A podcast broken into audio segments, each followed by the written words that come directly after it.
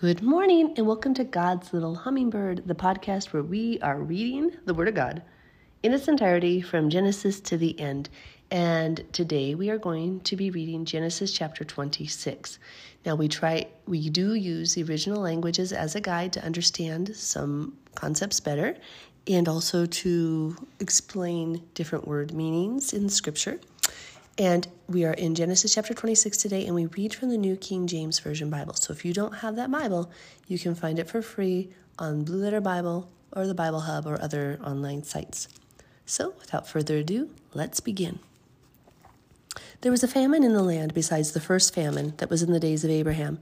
And Isaac went to Abimelech, king of Philistines, in Gerar.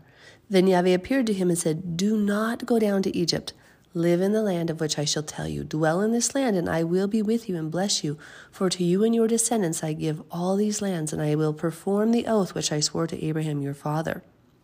So God sometimes tells people to go to Egypt, sometimes not. So He has definitely here made it very clear don't go there.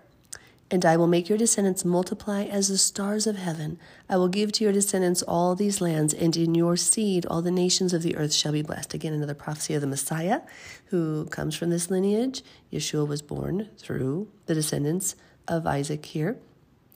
And his descendants have become as big as many as the multiply um, um, as many as the stars. Because Abraham obeyed my voice and kept my charge, my commandments, my statutes, and my laws so we can pass on blessings to our children people. So Isaac dwelt in Gerar, and the men of the place asked about his wife, and he said, She is my sister, for he was afraid to say, She is my wife, because he thought, Lest the men of the place kill me for Rebekah, because she is beautiful to behold. Um, notice the same sin happening in his father when he was afraid that they would kill him because Sarah was beautiful. So again, he feared and sinned, and it does cost him a consequence, just like it did his father. Verse 8.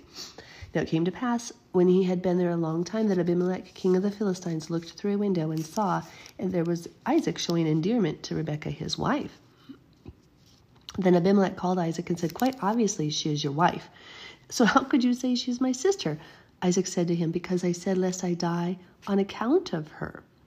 So he was caressing. The word showing endearment in the chapter in the verse above was caressing, and Abimelech's like, okay, that's your wife. That is not your sister. Obviously, there was some kind of affection that would not have been between a brother and sister. Verse 10 And Abimelech said, What is this you have done to us? One of the people might soon have lain with your wife, and you would have brought guilt on us. Notice here how even they understood right and wrong. It was wrong to take another man's wife, it was wrong to, to cheat Uh, or have sex with somebody else's wife. I mean, I love that morality still existed on a level back then. They were virgins when they got married. They expected her to be a virgin, and here it was like, you can't sleep with somebody else's wife. That's what we need to get back to, people.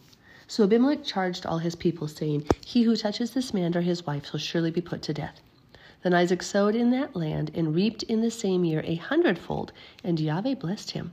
The man began to prosper and continued prospering until he became very prosperous, for he had possessions of flocks and possessions of herds and a great number of servants. So the Philistines envied him, of course, right?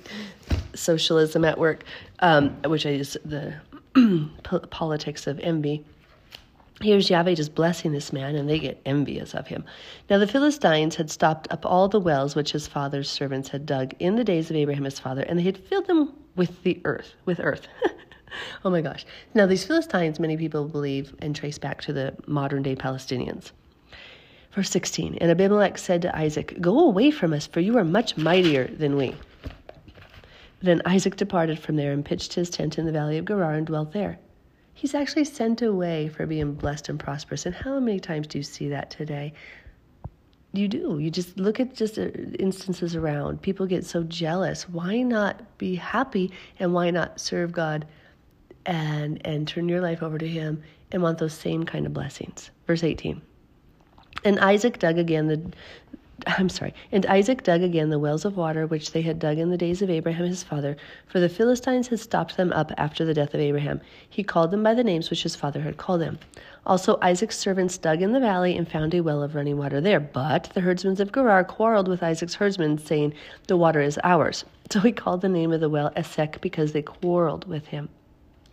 Then they dug another well and they quarreled over that one also, so he called its name Sitnah. Now, the first one meant quarrel, the second one means enmity. Verse 22. And he moved from there and dug another well, and they did not quarrel over it. So he called his name Rehoboth because he said, For now Yahweh has made room for us, and we shall be fruitful in the land. And that one means, so Rehoboth, I'm sorry, Rehoboth, sorry, means spaciousness. Then he went up from there to Beersheba, and Yahweh appeared to him the same night and said, I am the God of your father Abraham. Do not fear, for I am with you. I will bless you and multiply your descendants for my servant Abraham's sake. Let's pass on these blessings, people. So he built an altar there and called on the name of Yahweh, and he pitched his tent there, and there Isaac's servants dug a well. Then Abimelech came to him from Gerar with Ahuzah, one of his friends, and Phichol, the commander of his army. And Isaac said to them, Why have you come to me, since you hate me and have sent me away from you? But they said, We have certainly seen that Yahweh is with you. So we said, Let there now be an oath between us, because, I'm sorry, between you and us, and let us make a covenant with you. that you will do us no harm, since we have not touched you, and since we have done nothing to you but good, and have sent you away in peace. You are now the blessed of Yahweh. So they recognized Yahweh's hands on him. And rather than joining with him and helping him and helping each other, they got the jealousy said, "Well, just just don't hurt us. Like you go away from us, but just don't hurt us." And gosh, is that not sad that people just can't love each other and help each other and be happy for each other? Verse 30 So he made them a feast, and they ate and drank.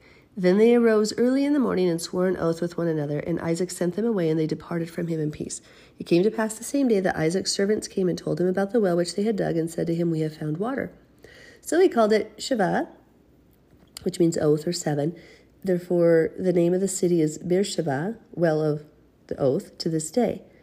When, when Esau was forty years old, he took as wives Judith, the daughter of Beeri the Hittite, and Basemath, the daughter of Elon the Hittite, and they were a grief of mind to Isaac and Rebekah, because, of course, he took pagan wives. He didn't take godly or familial wives. So, let's just remember even if you see God's hand on someone, why not join with that person and get to know God like they do or follow God like they do and become the servant God wants you to become? Let's not be jealous, but encourage each other and admire each other, uh, admire God's work in our lives and help each other become the best. Love you all. Have a super blessed day.